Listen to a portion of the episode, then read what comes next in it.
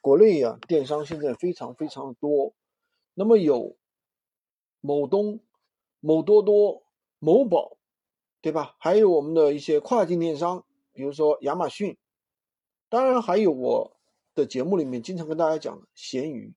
那么今天呢，我就跟大家做一做一个理性的一个比较，啊，不带任何营销色彩的一个比较。那么到底哪个平台做起来怎么怎么样，对吧？那么首先的话，第一个，我们从店铺保证金这个角度，可能这个费用可能也不太高啊。第一的话，闲鱼是不需要任何的一个保证金的。那么某宝的话是一千起，某多多的话也是一样啊。某东的话我没有太多的研究，估计也是要的啊。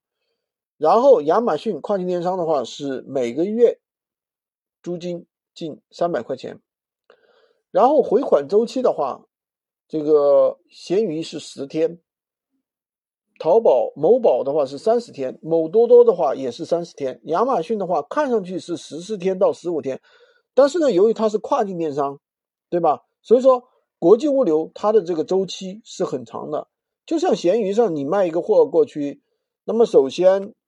那你这个运输期，其实国内的话一般两三天就到了啊，偏远地区可能更长一点，一般性两三天。那其实也是到十二三天了，对不对？那你亚马逊的话，这个国际快递的话，可能本身快递就需要十几天，对吧？很正常。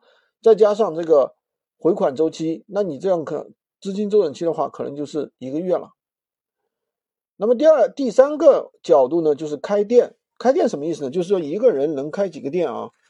闲鱼的话是一个人能开三个店，某宝的话是一个人只能开一个店，多多的话是一个人开两家店啊。亚马逊的话是要有公司的营业执照。设备来说，闲鱼的话是单个手机就可以了，某宝的话是需要电脑和网线的。多多的话是同样也是要电脑和网线的，操作难易度来说的话，就是怎么说呢？所有的平台里面啊，闲鱼是最简单的，不管你是是吧，手机党纯粹手机党就是小白，因为其他平台它需要电脑啊，对不对？没那么简单。那么使用人群来讲的话，呃，闲鱼上卖家的话兼职的比较多。像其他平台的话，基本上都是全职的吧。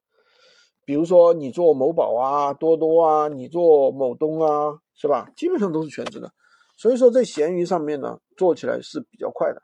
如果你是一个小白，但是呢也不知道去找什么项目做什么好，所以我劝你不要再入什么跨境电商的坑了，也不要再入传统电商的坑了。